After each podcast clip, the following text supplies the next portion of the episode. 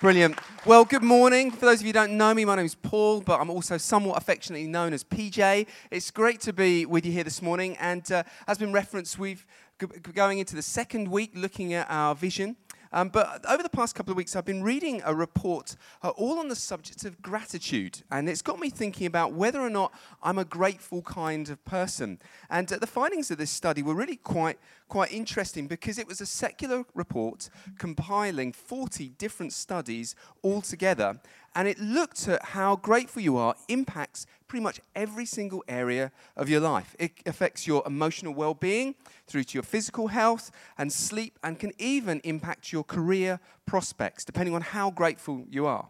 Uh, one study of 243 people over a period of time concluded that just five minutes a day writing down the things that you're grateful for can have the same impact on your life as doubling your current salary.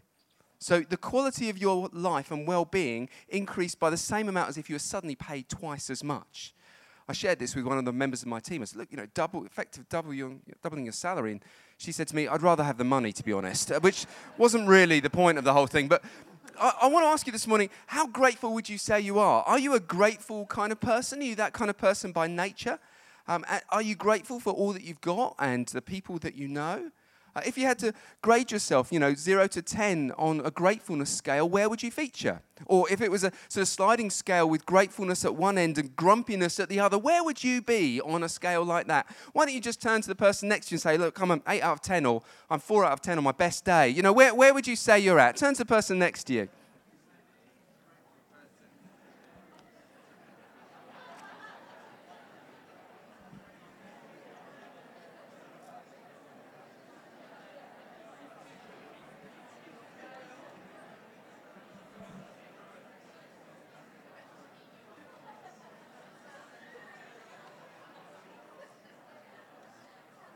So where, where would you say you're at? I'm not, I'm not going to ask you for a show of hands. I feel that would be unfair at this stage. Um, but I, I want to ask you to think, am I a grateful person or not? Or perhaps even more importantly, am I sat next to a grateful or a grumpy person? You know, that's worth considering, really. It's worth knowing that we also offer marriage support. I'm just putting that out there. Um, but for those of you who are regulars here, you'll know that this is week two, looking at our vision, where we get to look forward into all that God's got for us into 2018. But I want to say to us the starting place has to be a place of gratitude for all that He's done for us in the previous year. Because so often it's our gratitude over what God has done that fuels us and gives us faith for what He can do in the future.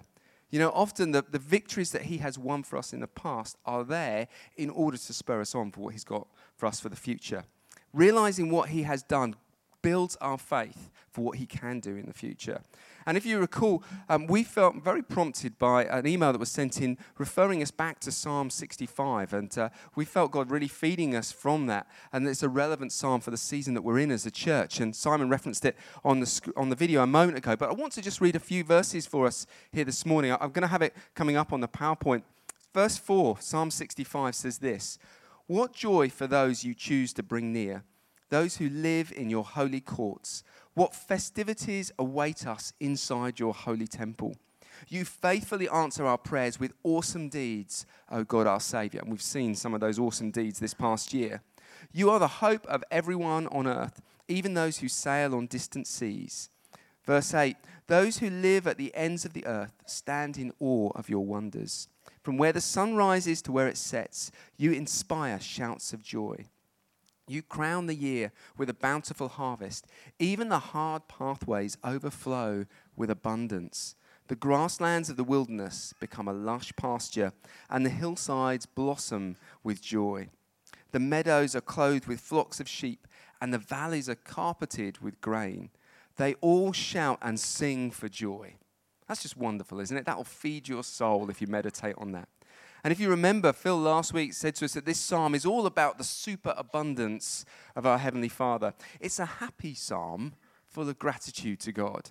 And many commentators think that this psalm is probably linked to the Jewish festival of the weeks, which was a seven week period in their calendar that marked the beginning of the barley harvest uh, through to the end of the wheat harvest. So it was a time of gathering in all of the crops and coming to the Lord with gratitude for all the abundance of grain that they had received. And in the same way, we want to come before God for, with gratitude for everything that we have received. The principle from this psalm is that God gives everything, and we then just give a little bit back to Him. And if you reflect on it, we've got so much to be grateful for, both as individuals but also as a community here. Uh, we've got story after story of God's blessing on us. Just a few for you. Uh, one of our groups supporting those in home education, both inside and outside the church, uh, the lady just sent us an email the, the week before last, and they'd met for the first time here in the King's House building. And she writes this We had 22 people come for our first meeting, and I'd only met two of the parents before. Everyone else came through word of mouth and Facebook advertising. Partway through, a couple of people approached me and said they'd heard a rumor that this was a church. I confirmed that the rumor was true. And they asked how much it was costing me. I said it was free because the church wanted to bless home educators in our community. They couldn't believe that A, this was a church, or B, that the church cared about them. One family told me this is the first time they'd ever set foot inside a church building. The next day, one of the other families was at another class, and they asked me to confirm if it was really true that this is, in fact, a church building. There seems to be quite a lot of doubt on this subject. Uh, that evening, I got several emails from her saying how much she'd needed this group. One woman said how lonely she'd felt and how desperately she needed a sense of community. People who've never been to church are coming in, and people who felt isolated are feeling loved and part of the community. All this in our first two days. What a great email.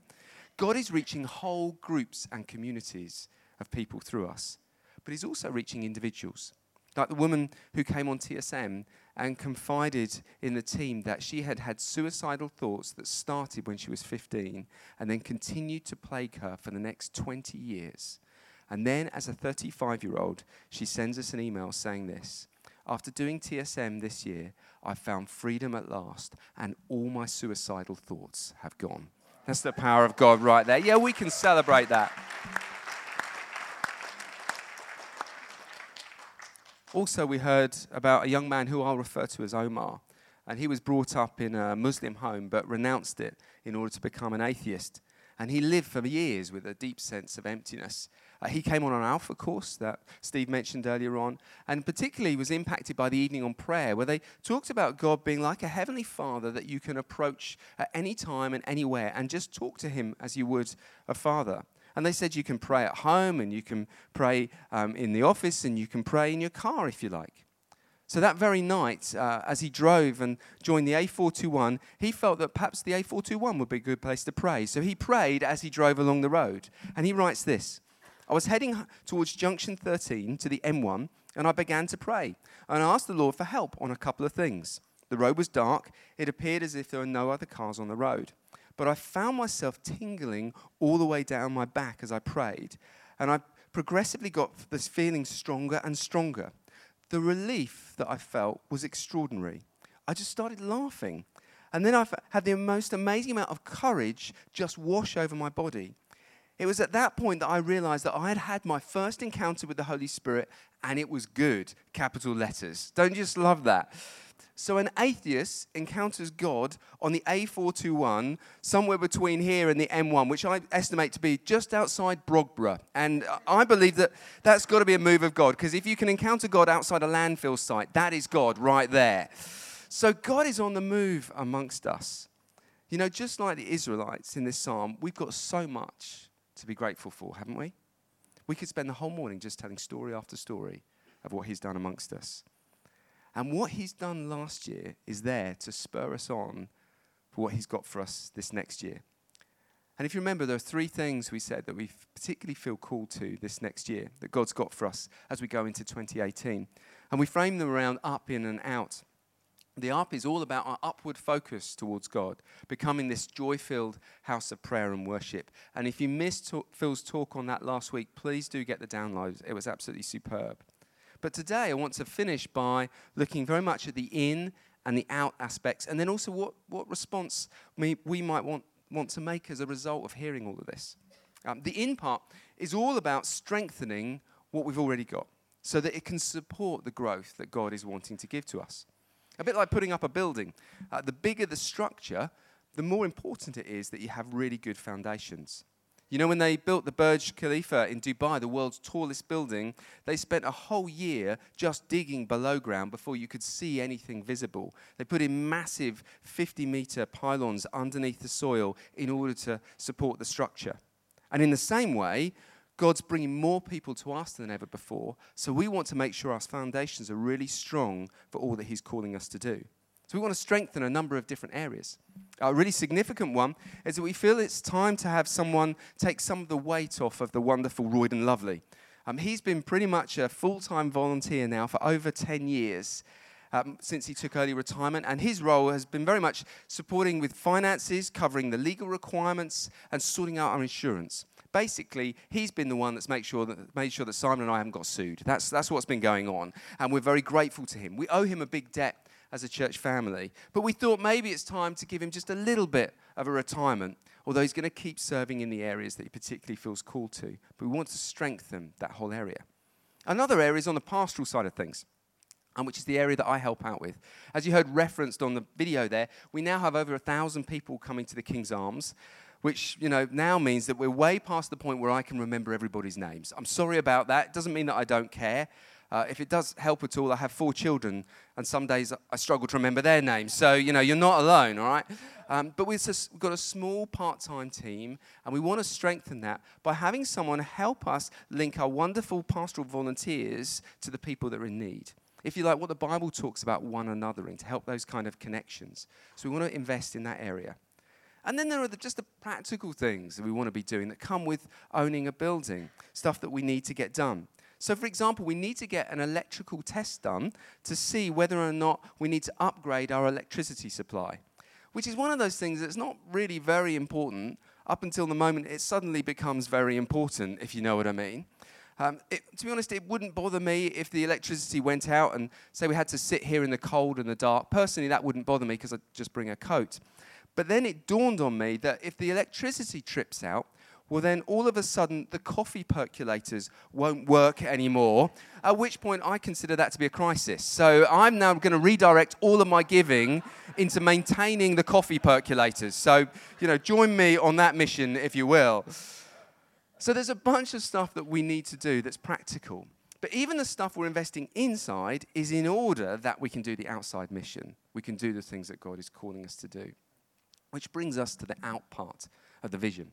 And a little while back, um, we received this prophetic word from a guy called Simon Mortimer, who used to be part of the King's Arms and now lives in the States. And uh, he wrote to us this word about the tsunami of love. And these, this is the specific text. It says this King's Arms are about to move into a season of a tsunami of his love. This tsunami will come violently and into every part of the community, the darkest, deepest, hidden places. It will reach not just the outcasts, but the criminal underworld, the occult, New Age gangs. You name it, there is no one who can outrun or run from the love of God. Just picture the effects of a tsunami on a town, on a city, and get ready. Now, obviously, we do tend to associate tsunamis with a destructive force, but this is talking about a tsunami of His love, which carries with it justice, peace, healing, and compassion for all. It's a restorative thing, not a destructive thing turning back things to the way that God always intended them to be. Just like Jesus says in John 10:10, 10, 10, the thief comes to steal and to kill and to destroy, but I have come that they may have life and may have it abundantly. That's the kind of tsunami we're talking about. Let me ask you, what would a tsunami of his love look like in your life or in the life of your family or the people on your street or in your community or in this region and beyond? If you consider it, the thing about tsunamis is that they are indiscriminate. You know, they sweep through everywhere and affect everyone, regardless of age or stage of life, irrespective of wealth or social status. They catch everybody up in their wake. They move immovable objects and shift them to a different place. They're powerful. They're capable of changing things. Imagine what a tsunami of his love would do. What a force for good that would be. Particularly for those on the fringes or those marginalized in society. I love the way the message paraphrases Psalm 145. It says this God always does what he says, and is gracious in everything he does. God gives a hand to those down on their luck, gives a fresh start to those ready to quit. His love reaches out to those down on their luck. I just love that phrase. But the point is, this word has to have some practical outworkings, otherwise, it's just kind of poetic imagery. I think it's no coincidence that we get a word about a tsunami of God's love, and then for the first time in over 25 years of renting the property, we've got the chance of buying the building that currently houses the night shelter. People, that is a big deal. It's a big deal not just for us, but a big deal for the people in this town. After all these years, we're in a position to provide some security to people that we haven't been able to do in the same way before. In the past, we've somewhat been subject to changes in funding decisions or the potential for the landlord to want to sell that property. Now we're in a place where we could, we're looking to buy it, buy it. And as a result, we can offer a stable place offering security and acceptance for anyone who needs it. That is a significant thing, folks. Because a tsunami of God's love must have social justice as part of it. I want us to be a church that loves the poor, not just a church that has a project which loves the poor. We cannot outsource care for the poor to a bunch of dedicated heroes on the project. It has to be something that lives in your heart and my heart. And that's why, as a church, we're planning to give £20,000 into buying that night shelter. If I'm honest, I'm secretly praying for a whole lot more. But do be praying for my Brett and Steve as they put together a whole funding strategy for that. This is a significant development for us as a church. Not only that, though, uh, we want to buy a minibus for both the church and the project to use uh, so that people that don't have access to transport can get not just to church, but that we can drive them to activities in the week and skills training and all that sort of thing. Uh, the truth is, we do have a minibus at the moment, but it's being held together by gaffer tape and prayer. Um, Neil Taylor has to pretty much raise the dead every time it comes through for an MOT, and we're very grateful to him for all that he's done. Um, and it's, it's not good. It's basically a skip with wheels. It has moss growing in it. Um, the seats are so uncomfortable that if you travel more than five miles in it, you need corrective surgery. That's really what it's like. The good news is, though, you're unlikely to get five miles in it, so you'll be okay. I, people, I think we can do better than our current minibus, is what I'm saying, all right? And lastly, as we're into all these different areas, we want to release um, some of our discipleship materials in a properly packaged form um, so that we can do what the Bible says about making disciples who then in turn go and make disciples. Just on this one, we've seen what impact focusing on our culture and putting materials together around that can have. I realized that our culture of honor was going deep the day my teenage son told me about his friendship groups, uh, way of eliminating dishonoring comments amongst them. Uh, they wanted to do away with the kind of joking and ridicule that could be really cutting and hurtful to people. Uh, it's kind of things where they would make jokes at people's expense. So, in order to avoid this, they developed what they called the banter scale, um, which defines the level of joking and banter within their group that's acceptable. What's acceptable and what's not. I'm getting some smiles from the teenagers. Um, some of you know about this. And somewhat predictably, because it's teenage boys, their banter, sca- banter scale focuses around food. Um, you could have, could have predicted that. So, a light hearted joke, to give you an example, is seen as a green leaf salad. It's nutritious and wholesome, and that's fine and to be encouraged. If, however, you make a critical remark that's not helpful, that's known as a doner kebab remark. that's not going to do somebody any good. And the scale continues all the way down to the downright offensive comment, which is considered a deep fried Mars bar remark, which is really unhealthy and will damage somebody's heart. So I just love that. I think it's brilliant. And now I know that's all a bit bizarre, but what I love about that is that the teenagers have taken the culture of honor and they've applied it to their friendship group, albeit in their own random way, but they've, they've acted on it themselves. The culture of honor has become a self regulating principle within the youth group, and I applaud you for that. The, the thing is, the discipleship language has the same ability. It, it can become something that has got a momentum all of its own, something that shapes who we are and the way we operate, something that gets us to understand how God wants to deal with us. That's why we want to invest in it. So, folks, that's just some of the things that we're wanting to do. We want to be a community which prioritizes prayer and worship in the up, which invests in the in, so we've got strong foundations, and partners with God in this tsunami of love to reach our society. But before we close, I just want to give us two ways in which we can respond having heard something of the vision together. Simon and Steve have really helpfully put the booklet together on page nine. It gives you a whole way, number of ways that you might want to respond. But I just wanted to focus on a couple because they're right here in this psalm that we've referenced. The first is this is that the Israelites harvested the barley and the wheat from the fields. And then what they would do is they would make loaves out of barley and of the wheat and then use them in an offering back to God in the temple. So the principle is they would receive from God and then give some of what they had back to God. In the same way, everything that you and I have comes from God. Isaiah says that even the breath that we breathe comes from God Himself. So anything that you've got comes from God. And we want to offer back to God a little bit of what He's given to us. And just felt like I should share a little bit personally in my journey of this. And, and there is the risk of being understood, but I, I trust you, you know my heart in this. Um, so I want to share about Emma and I and our journey with, with giving in this. Um, just so you know, Emma and I have now been married 20 years. Like Phil and Carol, this past year we celebrated our 20th wedding anniversary. I know, I know. So it's great. Um, and uh, in order to mark the occasion, I planned a surprise trip away for Emma and I. Um, so sh- she got on the train with me, and she thought she was going to down to London with me. But when we got on the train, I handed her her anniversary card, and inside the card were two plane tickets uh, for Copenhagen. So I took her away uh, to Hope- Copenhagen, uh, somewhere that she'd always wanted to go. So I think I did pretty well there, as, as, you, as you'd expect. I'm a smooth operator when it comes to that kind of thing. You, you're not surprised, are you?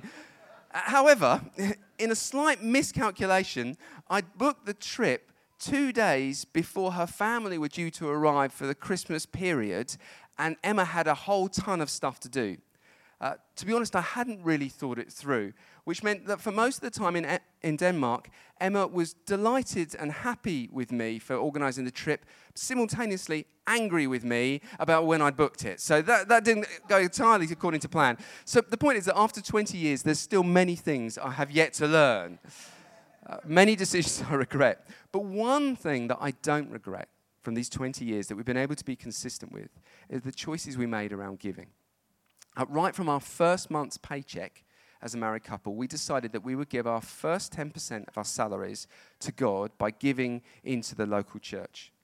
Uh, we figured that if in the Old Testament God's people could do that before they knew about God's generosity in Jesus, then now we could certainly do the same as a starting point. To be honest with you, initially it, it was very hard. Um, we'd literally just got married. We barely had a stick of furniture. Uh, we had hardly any money. And I remember the first month or two very clearly because we'd worked out the budget and it didn't really add up. Uh, there were a number of things, that initial expenses we needed to, to pay. So what we did is we, we said, well, there's never going to be a convenient time to start giving our first 10%. So we want to start now in married life and took a bit of a step of faith. So we gave the 10% and then later on realized that the rest of the budget didn't add up. However, we'd received a whole load of gifts from Marks and Spencer's. So what we did, we did is we took them back to Marks and Spencer's and exchanged them for Marks and Spencer's food. Sorry if you bought us a wedding present and we then cashed it in. but the good news was we were able to eat Marks and Spencer's food for the rest of the month, which wasn't so bad. I'm aware that on the outside that can sound like a crazy thing to do, but sometimes God asks us to make radical decisions. And the thing is this God promises that if I honor Him with my first 10%, then as it says in Malachi, these are the words that God will open the windows of heaven to bless me. And I want the windows of heaven to be opened to bless me. 20 years later, I stand here literally amazed at the way God has provided what he has done. I quit my secular job a few years later to work for the church, and then my salary dropped 30% in that moment, and God still provided. Even when Emma stopped her job as we had a family, we lost her chief executive salary, we still never went without. Now, on one level, we lead a pretty simple lifestyle. It's home haircuts and cheap supermarkets. Although, as you do know, I tell people that I always wear designer clothes. It's just that they've been designed by George at Asda, um, but it all counts. Uh, but what, the thing that we do love above all else is traveling. We love exploring and seeing new places, and my Heavenly Father knows that. So, looking back, we've been able, with all of our children, to travel to Australia, America, Canada. We spent a month traveling around Europe, and in a few weeks' time, we're going to Africa for the very first time. We have four kids, and I'm on a very ordinary salary. I'm paid like a teacher's paid. And yet, our super abundant God has blessed us outrageously with the ability to travel.